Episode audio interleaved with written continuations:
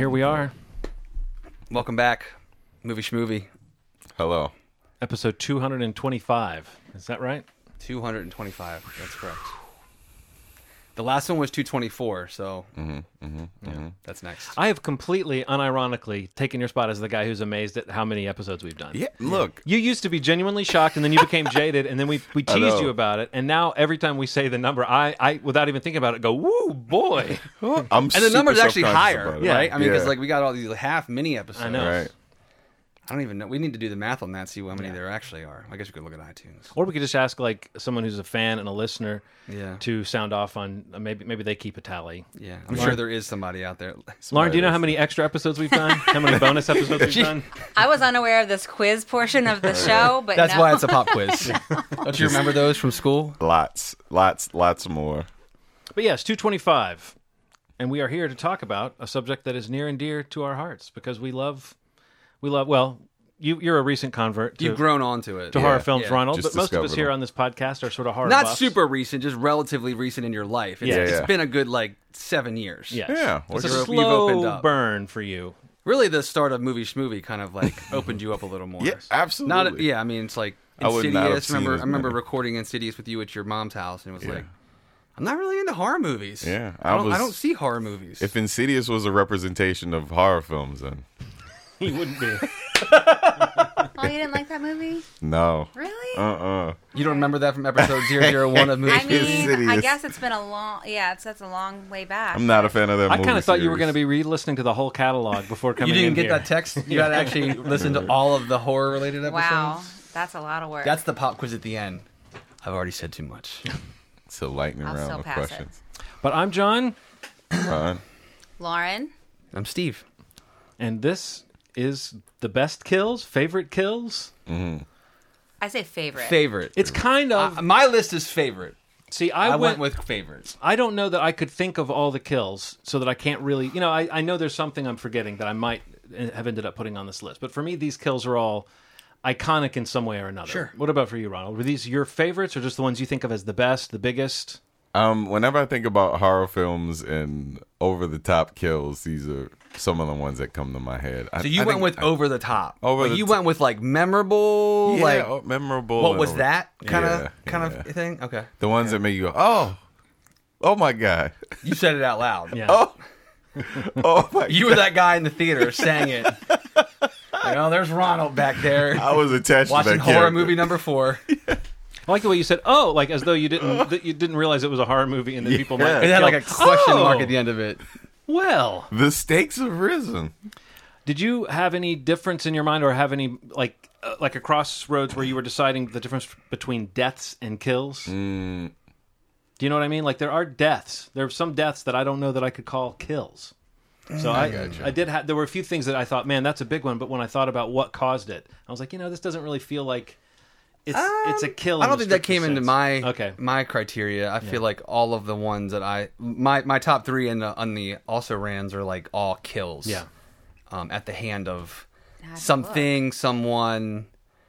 And or that was whatever, another thing. At the hand of something, or some Yeah. force. I was thinking a lot about. I tried to stick to slashers because it Yeah. seems to me when you when you think kills, that's what you think. Is you think of like there'll be a slasher character that over a series of movies racks up a body count, and then each kill is a little bit different. Sure. But it was hard for me to do that in good faith. There was a few kills that I wanted to put in there that I'm like, oh, these aren't really slasher killers. And I didn't know. Did you all take that same broad view, or did you stick to slashers? Or I don't.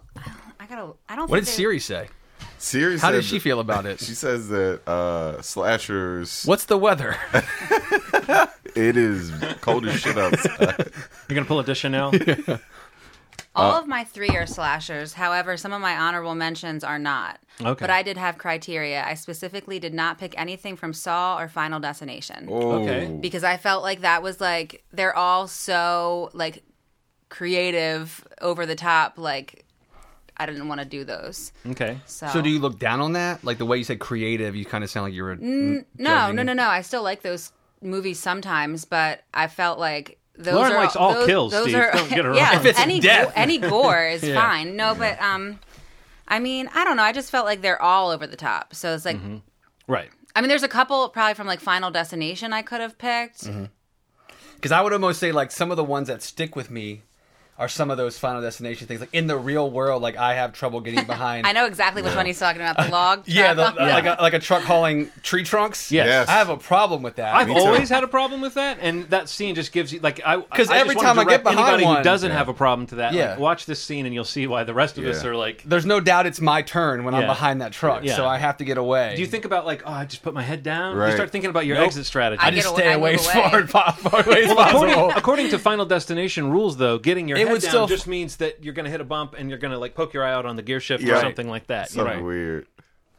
Yeah, those. mo- I mean, I was just curious. I mean, like, Yeah. I didn't have any of those films on my list, but that's interesting because, like, there are so many. Like, those films have so many kills, and they're all kind of like one upping the next. Mm-hmm. So, like that, that's interesting. That like, I, I feel like they've kind of affected me in certain ways. Like in specifically in the Final Destination movies. Like the movies may not be good as they go go on in the franchise, but like there are still pretty some or some pretty like crazy kills. Like you're talking about like your criteria, Ronald, of like of the like wow factor of some of them. Like they seem like those kinds of kills to me. So um Yeah, there are But- the big moments. Yeah, then there are the ones that exactly. stick with you, and then there's some that are uh, noteworthy because they're so sudden. I, I did notice there's a whole lot of reasons why I thought of certain kills, and sometimes it's just I don't want to be that person, and other times it was like, wow, that was a great movie moment when that happened, and it really punctuated a scene. And sometimes it is inventive. Sometimes it is that someone figured out a way to kill someone with, you know, a tape dispenser and a right, fingernail clipping or whatever. right, right, right. So who's going first? I don't know. Does the guest want to go You guys first? are all looking at me. I wasn't. Um, you did for a second. Peripherally, I you can, saw I me go can. out. Yeah, I can go first. I'm gonna do the one that made me bug Steve to do this episode because it is the closest to my heart. Uh, it's from Nightmare on Elm Street 3, Dream Warriors, The Vein Puppet, which Lauren and I just high five. We one of my picks too. Is it one of your picks, Yes. really? Okay, I love the vein puppet. Like, I just, I don't know why. I don't know what, I don't even know when I fell in love with Nightmare on Elm Street 3 it, specifically, but that is definitely my favorite one. Uh, I mean, I, I love the first one for sure, but like of all the sequels, the third one's my absolute favorite. I, there was like several kills in that movie I could have totally picked Oh yeah. like the two others in particular. But I just love the thought of some poor soul walking down a hospital hallway with you the, with some maniacal figure using their own veins as like a puppet to get them to jump off of a roof. It's just It's so Amazing. It's, nasty and it's mean. It's and mean. This, and this It's guy mean. hasn't done anything to deserve this. Yeah. He's in this institution, and I think we're meant to believe that he's probably tried to cut his wrist before. It just seems like a particularly nasty death for a suicidal character to do something involving slashing their wrists and and then puppeteering them with their with their veins. I mean, everything about that is just so memorably nightmarish and nasty, and it's so drawn out. And I really think it's in the movie at that point. It's early. It's there to say this is nasty. Do you, do you know what I mean? It's here. It's here to say this is a mean movie. Freddy is not nice. Look at this nice young boy who makes puppets, uh, uh, and look how he's being treated. So yeah, everything about it, it was memorable, gross, sad. There's so many. Yeah, that was gonna. I mean, I'll just piggyback. That was gonna be one of mine, but knowing she would pick that, I Mm-hmm. didn't pick it, so I could give some attention to another one. But that that that actually is my favorite Nightmare film, Dream Warriors. I- I agree. Um, the first one's great. I just think Dream Warriors is like the the character goes to the level where whether you like the Freddy Krueger he becomes in the third one, uh, you either do or you prefer like the the more of the the character from the first two, mainly the first one. Yeah. like he doesn't have the as many of the one liners and the you know the welcome the prime time bitch and like all these like zingers that Freddy Krueger Bitch. yeah opens and three is really where you get that and just the idea of the crew of people coming together with you know their their their superpowers you know like to to, to battle them or to battle him. But yeah just like you mentioned john like the puppets he makes and even like that stop motion sequence with the puppet like when that all happens it's just it's just an awesome scene and Oh, we yeah. got to go through it Yeah, yeah, yeah. like a couple years I literally ago like grabbed Steve by the arm and screamed like "Thane puppet" because it was like right in front of us, and I don't know, I don't know why I didn't expect it. Like I don't, I don't know. I guess I just assume other people don't like love it as much as me. But like you're saying, you would have picked it, and you would have Yeah. picked it. So It was the Halloween Horror Nights at Universal Okay. Studios. Uh, it wasn't last year; it was the year before, or two years it was before. two years ago. Yeah. So yeah, it was like uh, yeah, 2015, like when we went, and it was a Freddy vs. Jason house. So like they had the iconic moments from each of the characters, and one of the awesome set pieces that they put together was the Freddy vein puppet sequence, and it was really fucking cool. Especially knowing that like we both like love that scene, and um, that like they even identified it as like an iconic Freddy kill was really cool. Um, but yeah, that's a that's a great great sequence. I'll go. I'll go next. I, I just Okay. just on the Nightmare on Elm Street love. My uh, my first pick is actually the first Nightmare on Elm Street, and um, You gonna say what I think you're gonna say? it's the it's the Johnny Depp kill scene. Fucking- Did you pick that? Yes. Okay, good. So then we got a cross table high fives. yeah. let's go do ours. um, but yeah, the sequence with uh, is it Glenn? Glenn is Johnny Depp's Yes. character. Um, the whole movie just kind of like Nancy having this boyfriend that's like pretty supportive, but you're kind of like, why is he more aware of what's going on? And he's like kind of this. He doesn't seem to realize he's in a movie where people are dying. you Yeah, know? exactly. Or what's happened to people around them Yeah. prior to it. But just the whole sequence of like you know him falling asleep to is it the national anthem? Like in this Yeah. and the TV goes static and Freddy's upstairs. Yes, apparently. Freddy. um, uh, he's walking on his hands, his claws. Uh, just the visual of that sequence was like I just remember it like just rocking my world when I first saw Nightmare on Elm Street when I was younger. Saw it when I was way too young for sure. But I mean, I thank that because it's like my love of horror is from m- that movie among a couple other ones. Um, but yeah, just the visual, the, the the music, the score of when the blood shoots onto the sequence, uh, onto the onto the ceiling in that sequence, and the mother coming in and seeing him, and you kind of sort of seeing like part of him in the in the sheets, and Yeah. um, it's just like a brutal sequence. And it's like, surreal too. It's Yeah. like if you were looking at an image or a scene to be sort of a um, almost like a cartoonish commentary on American slasher films or violence in movies or something. The notion of someone being sucked into a bed and then just a geyser of blood coming out. I mean, it's a bold choice, and I guess it plays around with that dream imagery Right. notion of that. So it is. It's unique. Like you don't really see anything bad happen to the guy. Yeah, I mean, just you just see like a claw coming out of a. Uh, I- And Right. I, I just I just think that that's like an amazing sequence. It, it's visually like stamped into my brain anytime I think of like horror movie kills. I think Yeah. of the blood shooting out of the bed. I think of him scream like that Johnny Depp, young Johnny Depp scream being pulled into the into the bed and the TV kind of going down with him. Mm-hmm. Yeah, just yeah. was so much happening uh, in that sequence. I think also there was some part of us that was watching Johnny Depp kind of become a star. Yeah. Because like you didn't he wasn't big yet, but if you saw that movie you you were like this guy's cool. I like Yeah. this guy. And of course now we we've gotten sick of his shit. yeah, But it's kind of but back then when, Crested when he became famous, yeah. I remember being a horror fan. It was kind of fun being able to say, "Well, yeah, we've known about Johnny Depp for a while." a lot, down a lot of them uh, a lot, they get a lot of their starts in horror films but yeah so the the glenn kill and nightmare on elm street one. So when we get uh, trumped on a pick, are we going to throw out another thing out there, uh, or are we going to? I mean you could I, i'd say you would add more to hers if you wanted to say anything else about the puppet Okay. Well, and then we think can we can throw more out at the and if there's like also rans or whatever I, I, I think I said enough about poor Philip Anderson and his puppet veins, so we can move on to Ronald. But your pick would have been Uh, it would have been, yeah, that was Johnny my first Depp. pick. So that was a short round. i like how quick round one went yeah, yeah. So why don't you guys say your next picks first in case there's overlap and that way we can get oh, We shut can, up. Oh. we can stick with the order. Okay, Let's not get fine. too confusing. Let's not make it mathematically. Okay. i like math Yeah. although it hasn't been well hasn't treated the show very well we try to do math hmm. Lauren? I don't know which one I want to go to next though.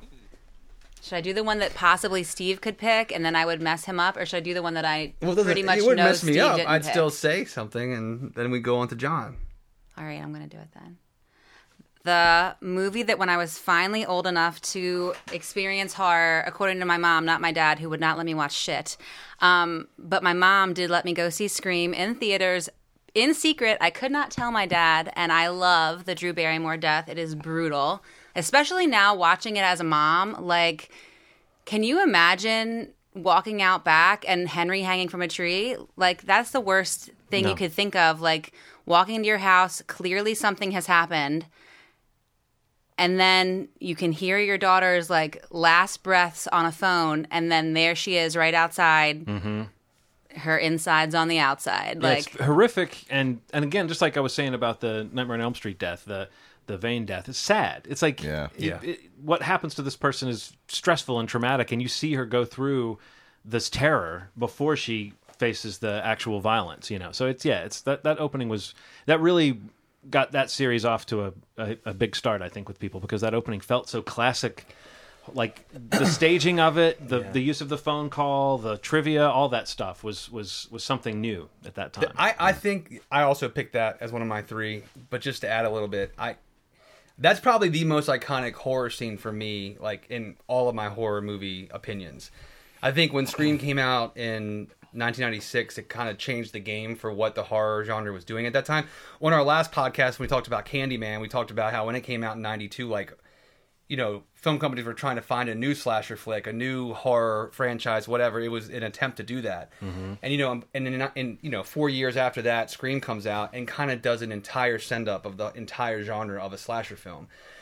And the most amazing kind of thing, messed up the genre for a long time, actually, as far as being able to do a sincere version of yeah, it. You know, yeah, but I mean, I, I, my opinion is that it needed that. At No, that I think so. In, in, in the no, when I say messed up, I mean it just kind of if you had a, a if your plan was to have a let's get some teens out in the woods and let's kill them with a slasher. If you had a movie that was like that that was scheduled to come out after Scream, Oh, you oh, seem very sure. old Yeah. hat. Yeah, know? no, no, no doubt. Um, but the most marvelous thing about the Scream opening for me is the entire misdirect that led into it with anything that the movie was doing to market itself.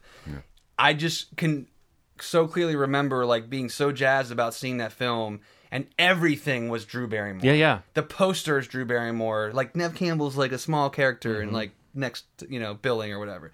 Opening on such a strong like she she really exerts like this confidence and like the character is like very very uh sure of herself when she starts taking the calls and like when it starts to get into the trivia like she you can see her kind of not being sure like where the call is going or what the call is anymore.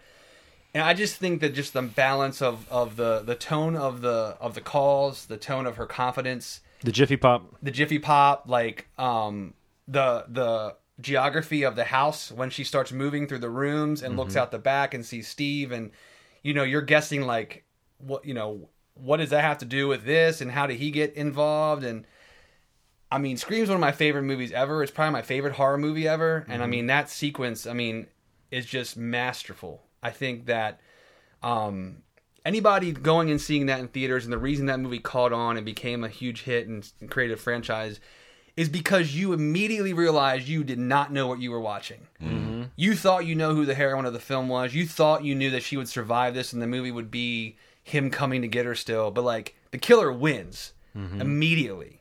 And you realize that the rules of a horror film, the rules of a slasher film are like out the window. And then you immediately are dropped into this town who are reacting to this attack, this murder, and then you meet your real final girl. Mm-hmm. And it's just it's fucking great. I love Scream so much and that's like my favorite one of my favorite sequences of a movie. Not even horror really, now that I say it out loud. favorite sequence of any movie I've ever seen. Is, Well, the, is I mean, the Casey death. It it is yeah, it's iconic for sure. yeah. Anything to add about that, Lauren? I don't know. I feel bad that I said it first because you're so passionate. No, I mean it's, it's fine. I'm, I'm glad that we both said I it. I mean, mean- we bonded over horror films as as friends, and I mean, like we talk about it. We're going this weekend to Halloween Horror Nights again as a group of friends. I mean, it's like something that matters to us. So it, don't don't feel bad at all. okay, good. Yeah. um yeah no i mean i think you said everything that i was feeling about it definitely like one of those things like you said like not not knowing that when you see it for the first time which i guess everybody by now hopefully has seen scream Right, but right, newer generations probably won't realize how famous drew barrymore was back then so they won't realize how big of a deal it was for her to be like what?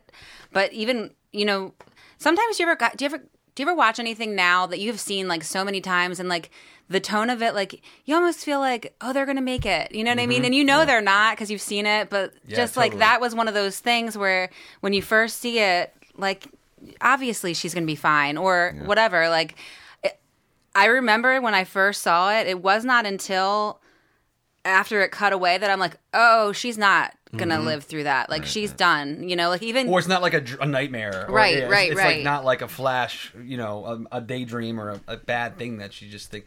Yeah, totally felt the same way. I remember feeling that way. Uh, I recently rewatched uh, some of the Mission Impossible movies, and the first one begins with him Mm-hmm. Oh, yeah. out there with the team that gets wiped out, Obliterated. And Yep. casting Emilio Estevez as one of those guys Totally. was so brilliant because it got you to thinking, "Oh, Emilio Estevez is going to be like third banana in this movie." oh no, he's not. Nope. Spike to the face Um, yeah. on top of an elevator. There were a lot of grisly deaths. Speaking of that, though, that did not fit into our horror category. We might need to do a, a best kills non-horror Non-horror edition? Because some of the biggest, most iconic moments that are surprising like that, I realized, oh, they occur in movies that don't have that aren't horror movies, and so they you're not expecting it. I think the other thing that's interesting, you were saying about people today maybe not realizing how famous Drew Barrymore was. I think that scene also would lose some of its punch for a modern audience because now that is a famous scene where someone gets killed. Yeah. Do you know what I mean? The, the likelihood that someone might have seen that clip before they see the movie seems high now. And so I do think and the that, line, like the "What's your favorite scary movie?" Yeah, right. And like the voice. I mean, that was all very surprising yes, at the time. yes. And I and I remember loving that opening on another level, just being a fan of horror. Because Yeah. you know you're going along with the questions and you're like answer got that. you You're know, thinking like, maybe I could yeah, survive. Yeah, yeah. Would you I know? survive this? You know, uh, yeah. Just Well, that's what the love um, uh, Jamie, what's his name? Jamie Kennedy. Jamie Kennedy. That's the whole Jamie Kennedy character. The brilliance of that was Yeah. that you. I mean, now that again feels like a, a cliche to have a character who's too aware of the world they're in. Absolutely. But at the time, that was such a stroke of genius. And the things they pointed out were legit. That's the other thing. The thing about splitting up. The Mm. thing about I'll be right back. All that stuff. We all sat there watching movies saying that stuff. So that movie, yeah, it really did. It really was like a horror buff's dream to have Scream kind of be such a big hit. Yeah. So. Well, you love that movie so much that I kept feel kind of funny. My next choice is a movie that is like I don't even particularly like this movie. I know I've seen this movie all the way through, maybe once on on HBO or something, but all I know is that the opening of this movie is one of the best surprising kills on its ghost ship It's my also ran. Oh, that, that- that yeah. there's a party on a on a Totally. on a, cru- on a like a cruise liner, Yeah. and there's people dancing on the deck, and there's a woman performing a song, and it's this opulent picture of like, oh, these people have these are well off people, and they're having this great time, and then someone. You know, tightens a why. It's a little unclear Or at that point in the movie about what's going Yeah. on, but there's a wire that gets tightened across the edge, uh, across the deck of the of the ship, and it just goes through everybody really fast to the point where it's seconds later people are starting to realize they've been hurt and so you see every combination of oh someone's clothes fall down first and then their top slides off Yeah. you see other people like you see like blood oozing out of a guy's pant leg i mean all this these little subtle clues that, that everyone just got sliced like in cut half off at the jaw. by a wire. Yeah. And then you gradually pull back and you see this entire crowd of people. There's a woman who's been cut off at the waist and she's like reaching over and trying to pull her legs back onto her body. Mm. And yeah, you mentioned the little girl is actually dancing. There's a little girl who's below the le- Wire. level of the wire, so she survives. But she's I looking. feel like I vaguely remember that. I I I remember seeing this movie, but I don't remember fully seeing this movie. But I re- when you said little girl, I like know exactly. She's what like you're talking about. dancing and looking at everybody. And you're seeing it kind of from her point of view. Yeah, and then yeah, like the yeah. guy she's dancing with, we see that he has had like the slice go through his Yeah. face, and they, they it's before they had all the CGI stuff. So like, there's not as much like you seeing like the open wound, but it's it's just cleverly staged because it's it's Yeah. you just see those body parts sliding, and then you gradually get what's going on. And I remember watching it the first time, and just, similar to what you were saying about Scream, it was just such a shock that this movie started off with this scene. And it's a little sad that that's pretty much it for that movie. That it has other moments Totally that might agree. be kind of creepy, but there's nothing anywhere close to the cleverness. So don't watch it. Just watch the beginning. I and would turn say, it off. yeah, go Yeah. on, go to YouTube, YouTube and, and Gotcha. say uh, 'Cause that opening movie scene is to Ghost Ship. good No, it's all. not. It's not. It's Maybe- not That scene is so good. That scene is so good. Maybe I stopped watching it then. Maybe like how old is it? like at least ten years. 2002. Okay, so maybe I like started watching it and I was like, oh, this is cool, and then was like, oh, this is crap. Yeah. that could Yeah. have totally happened.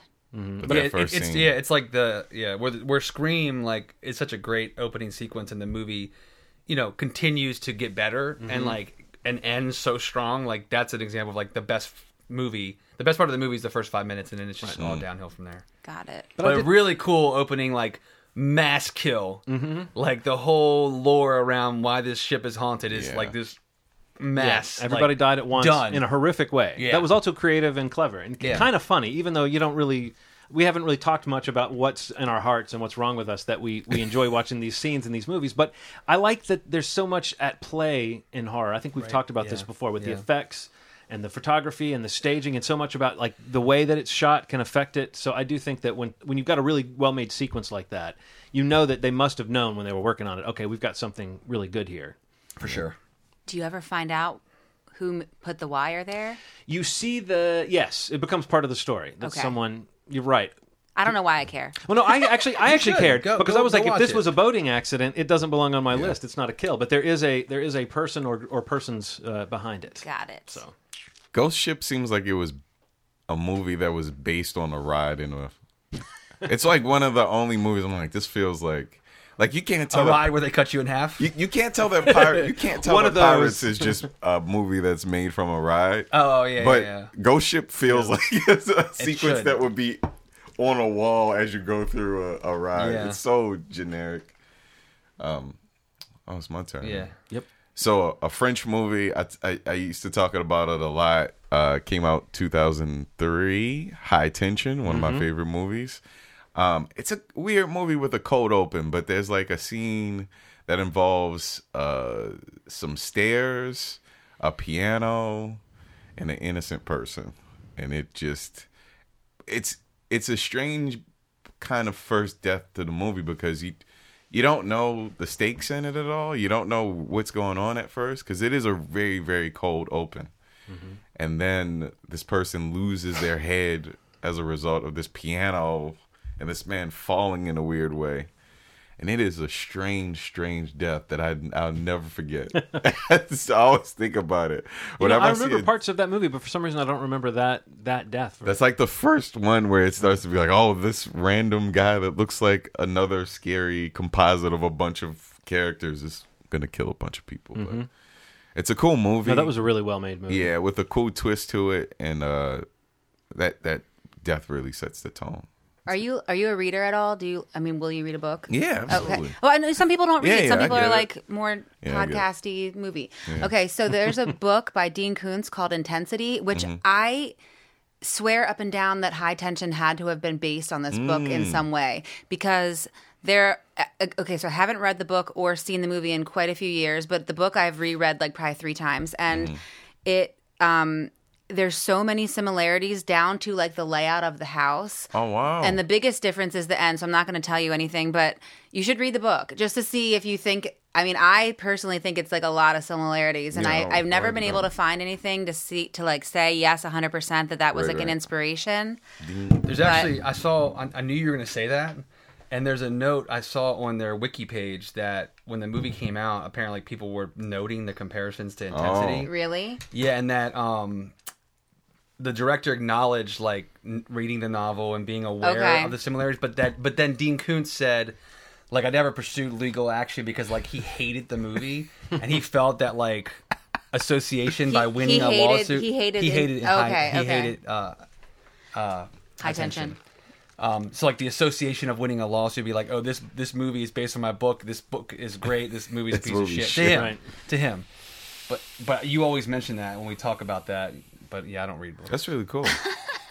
That's why I asked if you read books. Right. I don't fucking read books. He'll like. He, I mean, you're you will. don't even you're listen just to 'em? extremely selective. Yeah, exactly. Like it takes a lot. Yeah, I work at a book publisher, but I don't read books unless I'm really pressured to, or just like hear amazing things about a book. I know two. I, I've been friends with him for how long now? 2006 ish. So what? 12, 12 years. years. Okay, so I've I Going know on two, I know two books that he's read. Two. 12 years. No, that's like the books he's read in the time I've known him.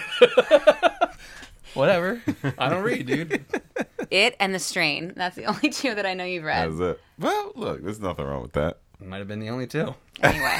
You, I think you read a lot of articles. Tons of articles. Yeah. dude. Tons of articles.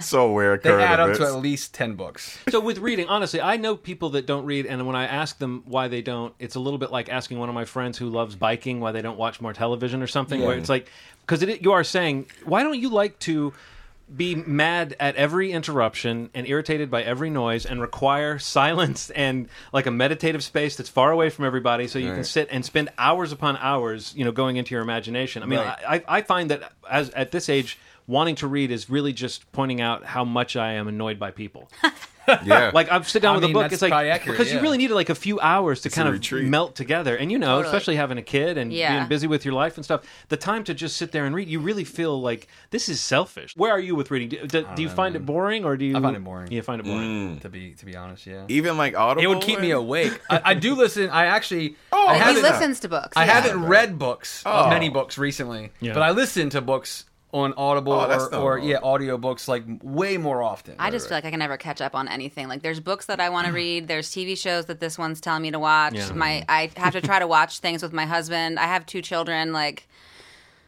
I don't know why I can't just have somebody to do all those things for me, and I can't just sit around doing what I want to do. Well, the TV show thing is completely off the chain for me. Like I can't possibly catch up on all the shows so I'm many supposed to catch up shows. on. I did watch Haunting of Hill House though. Whose turn It's is back it? to me. I yeah, think. back to Lauren. Um, okay. So I feel like all of mine have this like theme of they're so brutal.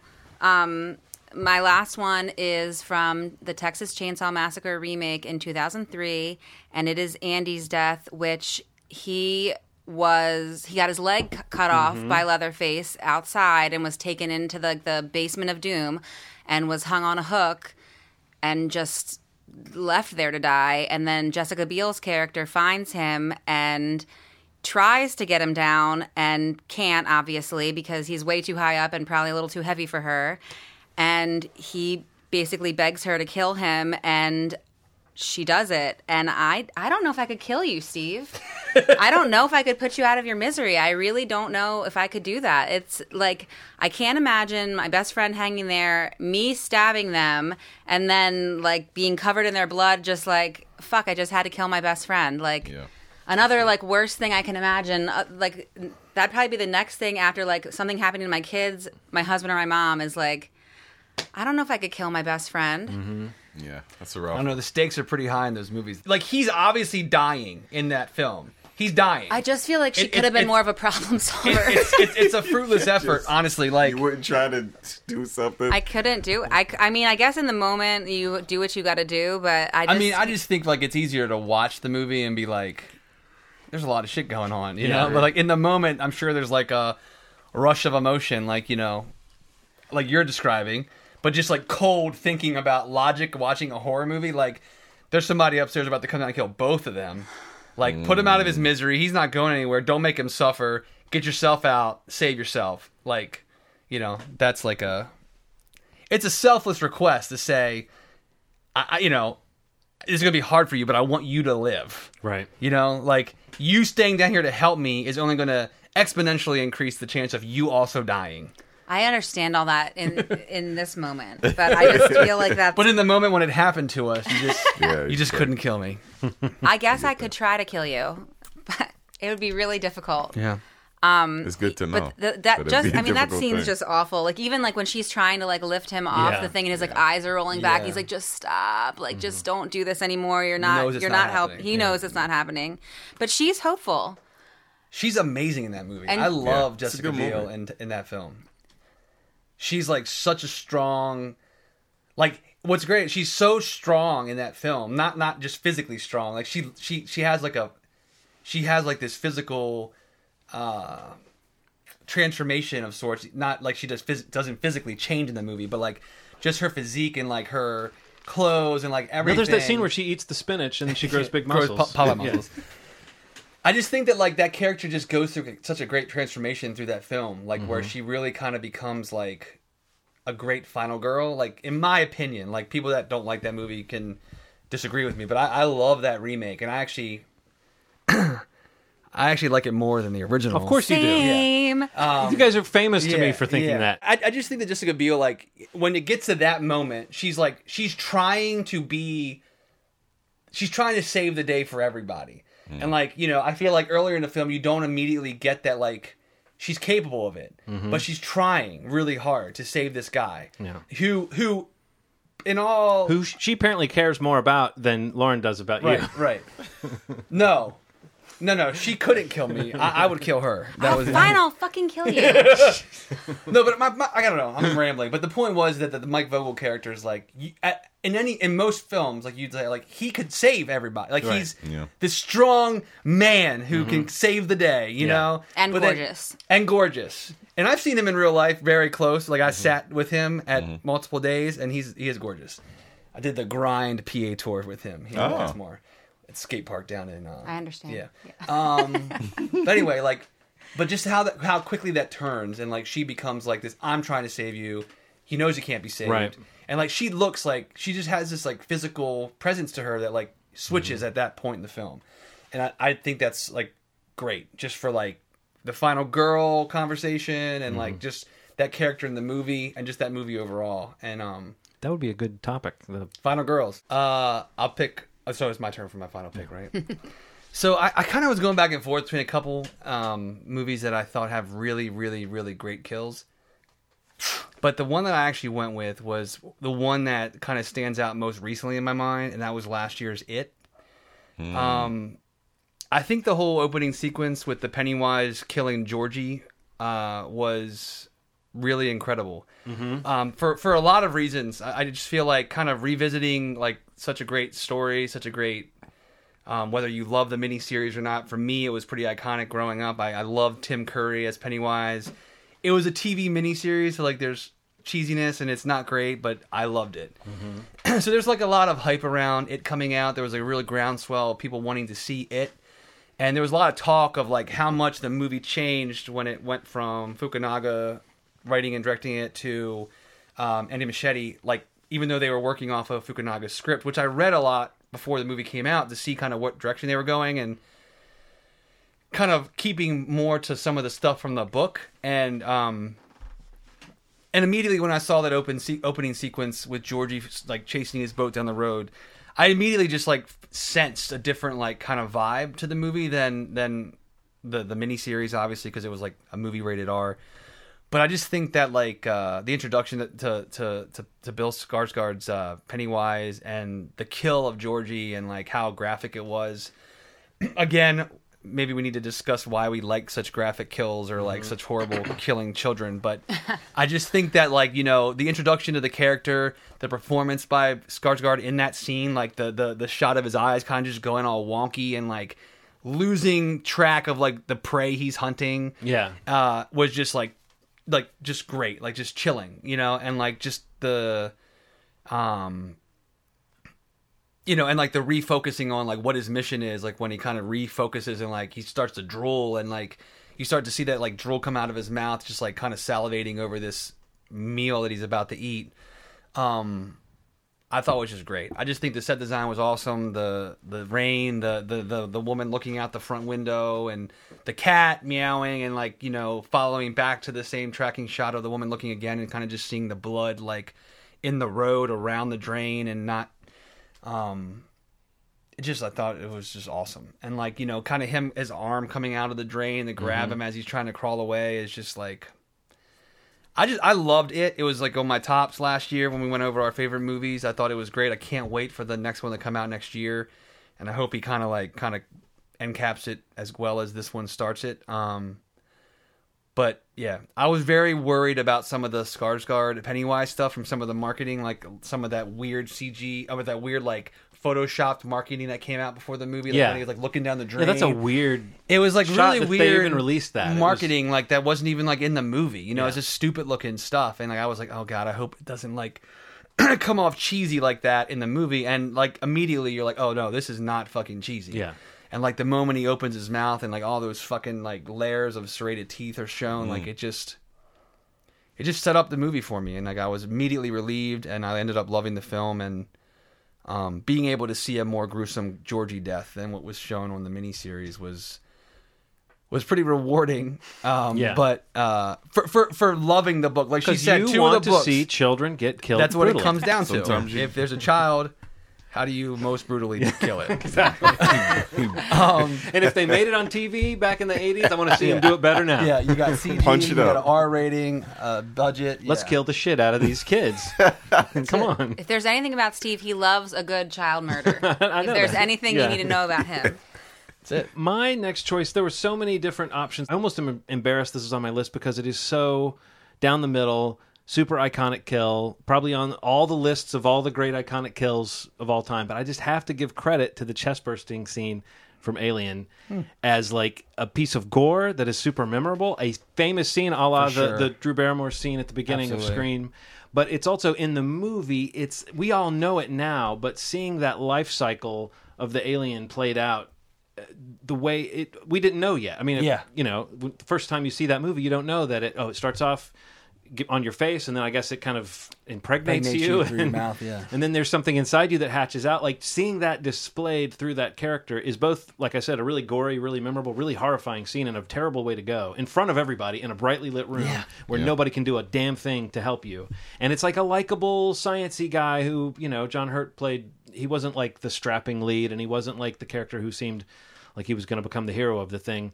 But I just think that is such a just a, a way to just lay it all on the table. Boy, that's a so- sounds like a pun, but I did not mean it that way. But I mean, as far as like, no, this movie is going to do some freaky stuff to people, and and people cannot stop this thing. Look Yeah. at what it can do to the human body, and Yeah. you know, look at how messed up this guy is.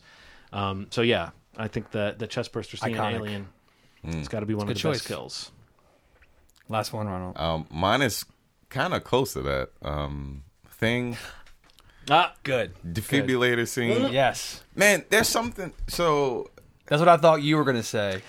But The only reason I didn't is because I feel like I've talked about the thing so much on this show that it's like John's Yeah, talking so- about the yeah. thing again. Yeah. So that sh- that movie is crazy for a bunch of reasons. Sound design is one of them, and some of it is like that scene has so much yelling in it that it is overwhelming because you're you know they're trying to yell to get this guy well, and they, the defibrillator happens, and and then there's yelling after that, and then the monster starts. It, and it's yelling on top of that. It's it's a very hectic scene. It's that his rib cage turns into a, like a mouth Yeah. and bites his arm. Like you were maybe thinking it was going to go wrong. You didn't think it was going to that that was going to Yeah. happen. You know, it just is one of those scenes that you, I, I don't know. I think it's one of the few scenes that sure is a it's absurd thing happening, but I know I would have been yelling just like mm-hmm. those people were, and I don't see that happen very often. I don't see very many movies where people are yelling at the top of their lungs as something nuts is happening. Yeah. it really did. Uh, the only two really two movies I can think of that have a a lot of yelling like that. Evil Dead mm-hmm. has so much yelling in it, and this one, The Thing, it, it I related to it on a real weird level because I yell every time something happens. well, like the scene in Alien too. It's a it's a well lit room. It's like there's a lot of people standing around trying to do the right thing. Yeah. It's not like it doesn't seem like a situation where the where it's about to go to hell. You know, it seems like the people have control over this situation to some extent. And so yeah, the best reactions, the things happening around them that I've ever seen. yeah. and and it's all practical stuff, which makes it look a lot better. It's Mm-hmm. really cool to watch. You know, it's all really happening Yeah. in front of them, so Yeah. it, it feels a lot more visceral. I think that's why I like it so much. So The first time I ever watched the thing was the first time I ever was on the podcast. really, Yeah, because I don't. I'm not like. I love horror movies, but I'm not big into like the sci-fi horror Yeah. crossover. Mm-hmm. So I I watched it for you guys. I'm glad you did. I did. glad you did.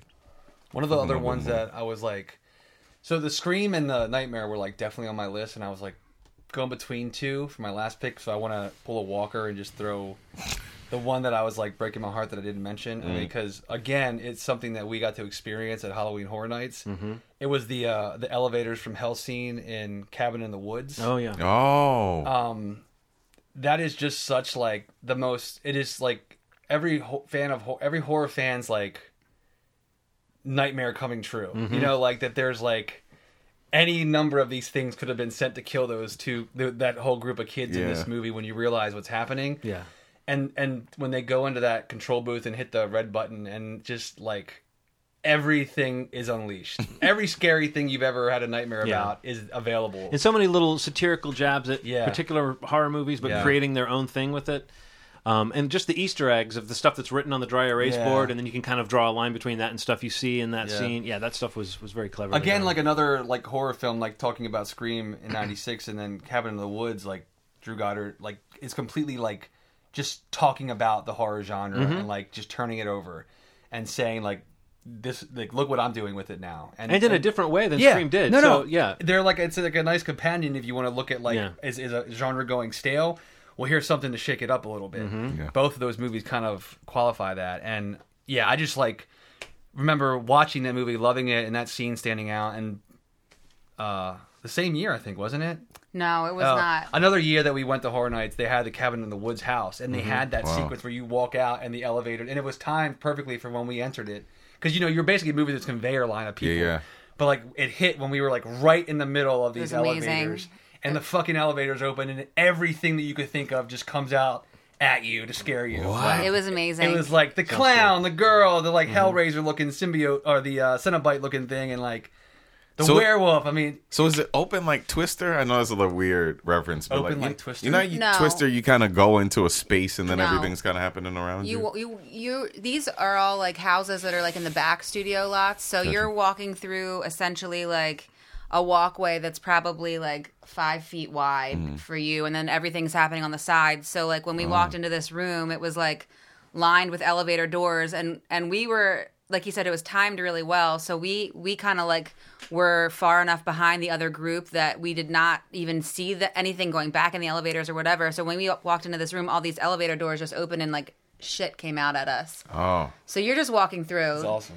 Um, so amazing. that was probably like one of that's probably is my favorite moment at that event that we go to other than walking into the Elm Street house like that just because that's like it's like seeing it in real life that's like a place in my heart that like seeing the girls jump roping outside and stuff that was like so amazing for somebody that loves that movie as much but because I'm not even as big of a fan of Cabin in the Woods as he is but that was so cool Yeah.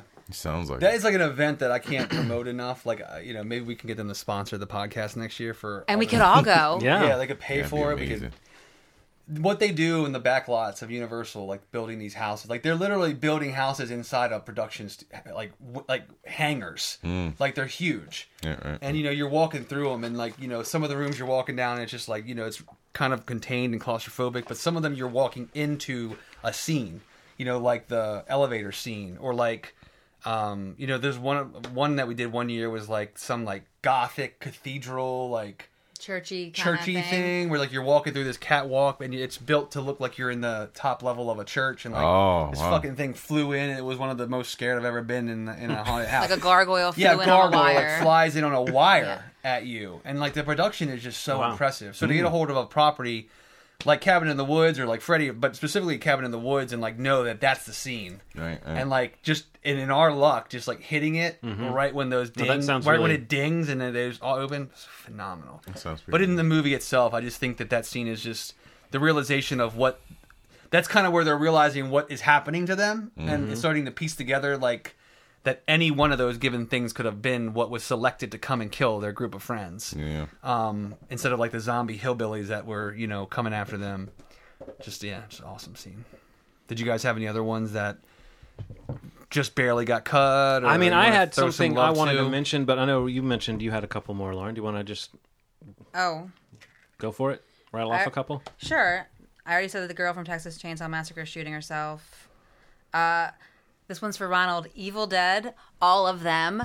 From the, literally, like I because I was thinking about certain ones that I love from that movie, and I fucking love that movie, and like they're all so awesome.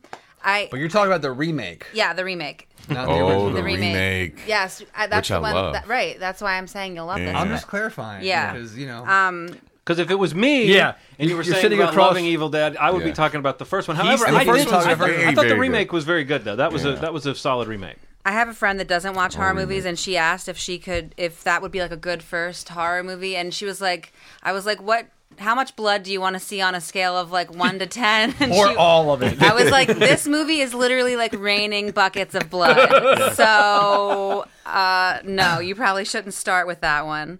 Um, I, I like Rose McGowan's death and Scream, like the, Yeah. gir- the her not her thinking her friends are messing with her, and really she's about to like get strangled by a garage door. But also, she she does a pretty good job of fighting off. The, She did. the, the what's this Ghostface? Ghostface. Yeah. Yeah.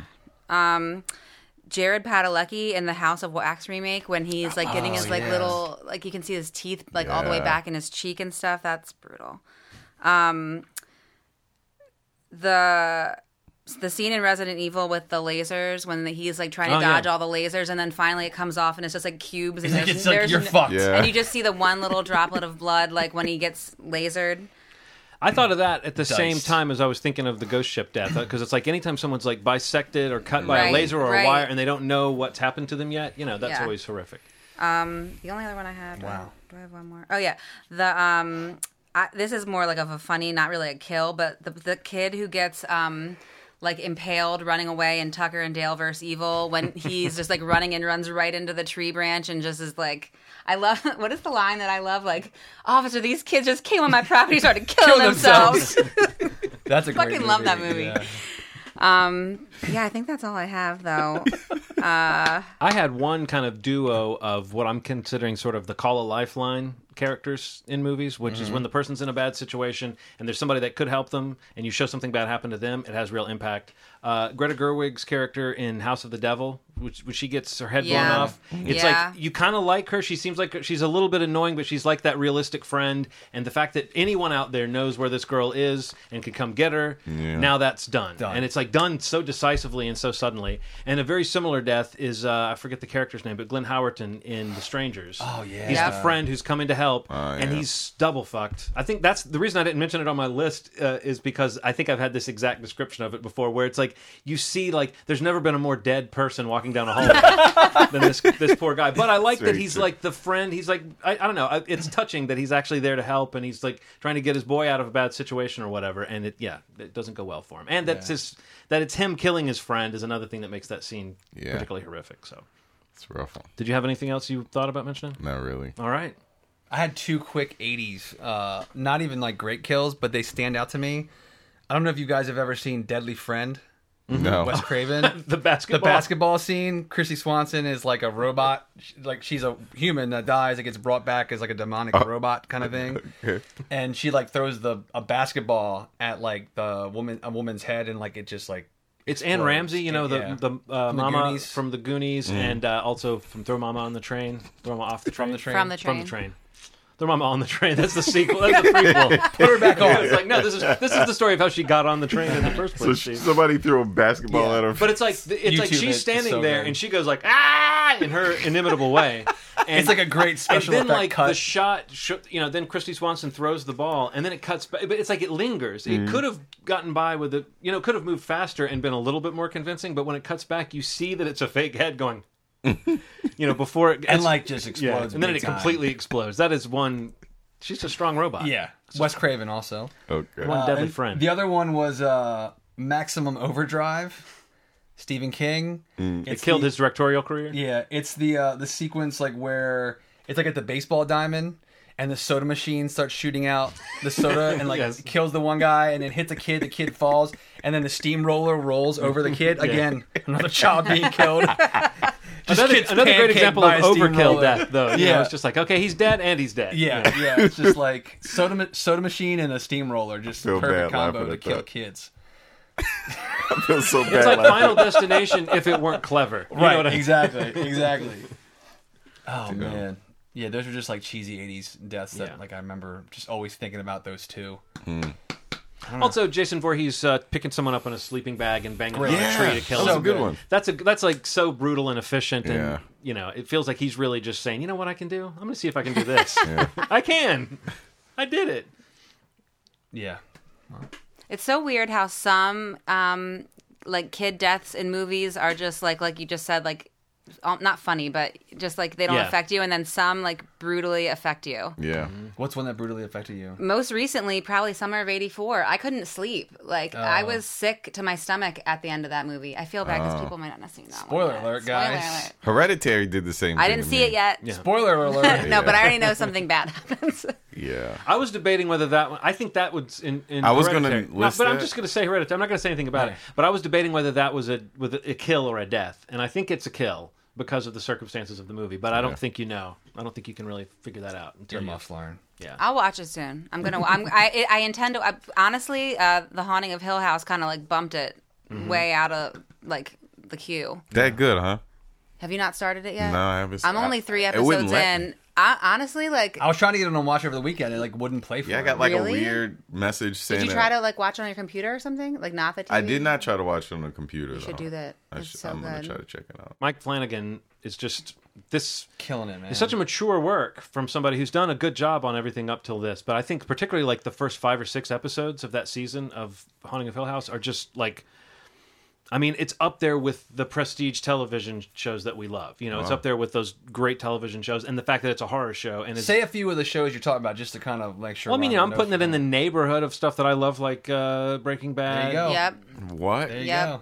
Uh, Have you finished that. it? Have you finished Yeah, I it? finished okay, it. so I haven't finished it yet. What but- about? Uh, I don't know. I mean, again, I, you know, it's not like that, but it's like if you're talking about shows that are really well acted and really well written Exactly. and really well directed, and Yeah. you feel like you're watching a, a movie. This is like a 10 hour long movie. Yeah. Um, but particularly in the opening stretches where you're getting to know the characters and you're kind of building up to like this event that's going to bring people together, hopefully.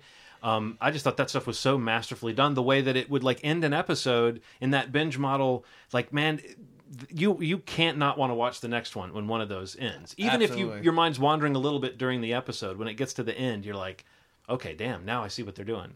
But the way it gets you to know the different characters, Ronald, it's, it's cool because it's got these different siblings, and different episodes focus on a different sibling. Mm. And so you kind of like right when you become interested in a person's story, that's like, oh, the next episode's about them. So it's like I don't know the way it was structured as a season. I thought was really Yeah, it's cool. got like this like Rashomon style of like trying to piece together like the what happened in the like the childhood timeline and what's happening as adults. Um, but yeah, I fucking love that show.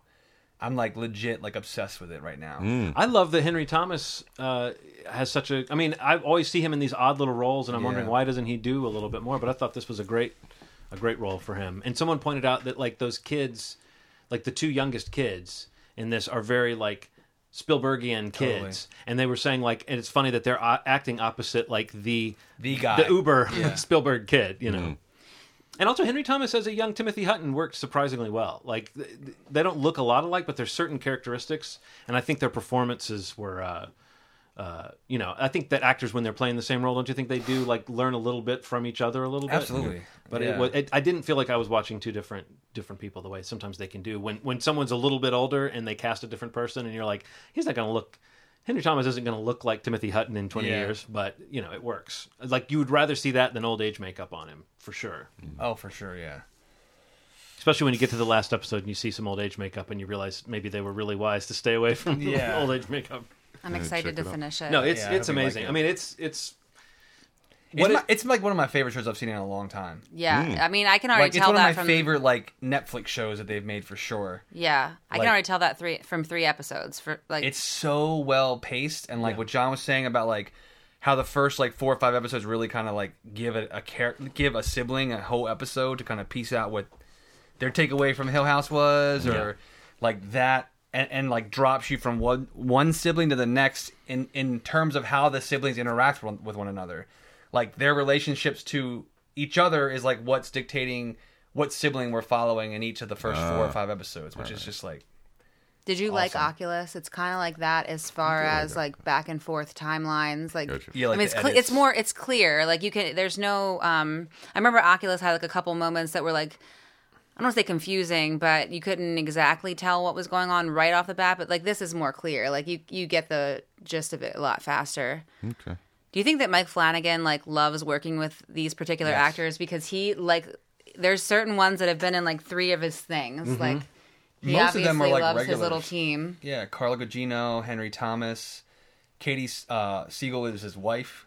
Oh Girl- okay. the girl who plays Theo. Was she in Hush? Oh She yeah, was in hush. I knew I That's recognized his her from wife? something. Yeah, she was also in Gerald's Game, a small role. Yeah. uh, Carla Gu- Gugino was in Gerald's Game. Yeah. the the the girl, the one girl was in Ouija. And she was in. Oh, yeah, um, yeah, I knew I knew Annabelle her from Creation. something. Was Okay. that him? No, was that him or no? Um, Annabelle Creation. no, no, he, Okay. he did Ouija too. Okay. Um, The the mo- her Um, her older counterpart was in. Um, oh, Elizabeth. also. yeah, Elizabeth yeah. Reaser was in Yeah. Ouija. Yeah, he's just like he's definitely He has he's his got like a team. little troop of people that he Yeah. kind of keeps. Tight, yeah, which and, is awesome. and he gives them. I mean, when else has Carla Gugino had that kind of For shit real. to do? You know, For real. like she's like the sh- she's like the centerpiece of this show in some yeah, ways. and her like episode performance. eight or nine, like she is, it's like her episode, Mm-hmm. and like it's she's amazing in it. She's so good. Yes. Yes, Check that, it that was us boasting about. about- You have to start I would say start this: it. on our if kill anyone out there episode. listening is a big fan of the book Haunting of Hill House, this is this is one of those adaptations that does not try to be an adaptation of the thing. I was I'm I love the book, and I would love to see Michael Flanagan. Michael Flanagan, I'm I- I'm like his father. super proper. Uh, Um, I would like to see Michael J. Flanagan get down here and adapt that book. Um, no, but I would love to see him with this production value and everything actually adapt the book, just because the act, just because the it's so well done. But it's it's so different. But it's one of those adaptations where you instantly go, you know what? I don't care. Like I love the book. I would love to see it adapted well. Maybe this means we won't get a real adaptation of that book for another 10, 20 years or something. But it, based on what he did being so unique, I'm not I'm not it's kind of like The Shining is kind of known to be a pretty bad adaptation actually in some ways of the Stephen King book, but it's it it's- you can't say that makes it a bad movie at Right, all. right. Um, and I love the book and I love the movie, so I think this is a, a similar case to that. Cool. Yeah, so check that out. Yeah. Hopefully you can finish it and we can catch up on it. Yeah. I think we've you can get your Netflix working. killed Ron, Ronald's energy level at this end of He's this done. episode. He's done. I'm pretty tired. But I'm here. I'm present. I had a good time. I did. I had a As he really passes out into the microphone. Yeah. Right. Oh, so now we get to think about what our Halloween episode will be next year. I know. We'll start a year ahead. Mm-hmm. Final Girls, maybe. Maybe Final Girls. Unless there's like a really good Final Girl movie coming out. Which this week there's a Yeah. Final oh Girl- yeah. really good Final Girl movie coming out. Um, Halloween 2018. In case you guys weren't sure. You guys, I think everyone in the room knew. But they, anyone they were like listening, looking. but, I was yeah. like, do they know? Do you know? Um, I'm sure Lauren knows about the new Halloween she's movie. heard of it. She's heard of it. We have we're gonna go see it while we're in Orlando for Halloween Horror Nights. Oh, that's right. pretty cool. That's right. I do think that we should get some sort of uh, like royalty for this plug. Like we've we've Horror talked a Nights. lot about it. Maybe when we post this, we just tag them in Yeah. everything possible. Yeah. Or when we're down there, maybe we just somehow like slip them Right. a movie schmovie official card. Let me tell you what we'll do. We need do. to print up some official cards. You Give me some paper. Give us tickets and fast Let's go back to passes. 1998 and print out cards. Yep. You give us tickets and pa- fast passes. We will live podcast from the event, Hey, Um, I'm about Wow. that. and there you go. there it Let's is. do it. I'll even pay for my own flight. Whoever orchestrates. She'll even pay Halloween for all of our Horror- flights. Sure, She just you give us offered. the free pa- passes. I'll pay. I'll start driving now. Let's do it. I'll it. meet you guys down there. All right, cool. So that was this year's Halloween episode. We're themed, horror themed, Yes. best kills, Best favorite kills. kills, kills deluxe, whatever. kills whatever you that wanna call killed. it. kills that killed, um, kids. Um, you can find us at movieschmovie.com, iTunes, Apple Podcasts, whatever it's called now, Spotify, Google Play.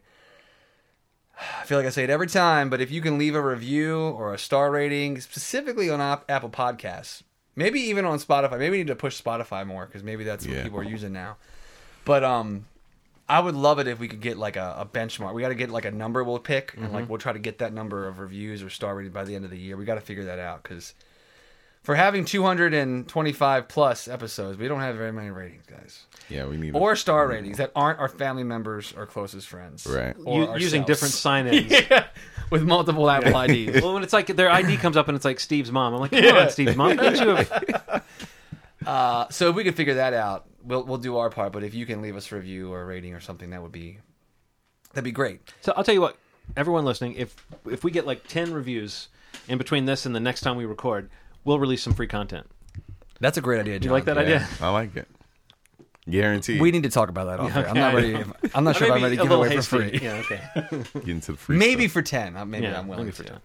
10. Uh, but yeah, I mean, if we start getting reviews on there, maybe we can like read some on the podcast. I don't know what what you know. We would love to share people's feedback with anybody else listening. Like, it, if if that would entice anybody, like we'd love to share your thoughts on the podcast. So if you can leave us a review, You can control us like a On puppet, iTunes. the way Freddy controlled Phillip Anderson. Puppet in kill, Warriors. yep. Right. You can, if you leave a review, we will read it. Yep, that's, That's- true. Yeah, Yeah, that's what we'll do. that's what we'll do.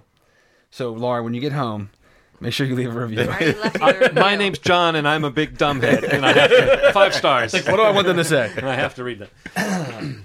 Uh, but yeah, it would be really, really nice of you if you could leave a review or star rating, and and we'll read yours maybe if you leave one. Yep. you got anything else, Ronald, before you pass out? No, I love you guys. Love you too, man. Love you too. And and I'll and I, Evda, Evda, Evda, Evda, Evda. love you too, Lauren. Love you. Thanks for having me on. Yes, Yeah. thanks for coming on. It's always great. Thank you. and as always, you've made our day. Thanks. Bye.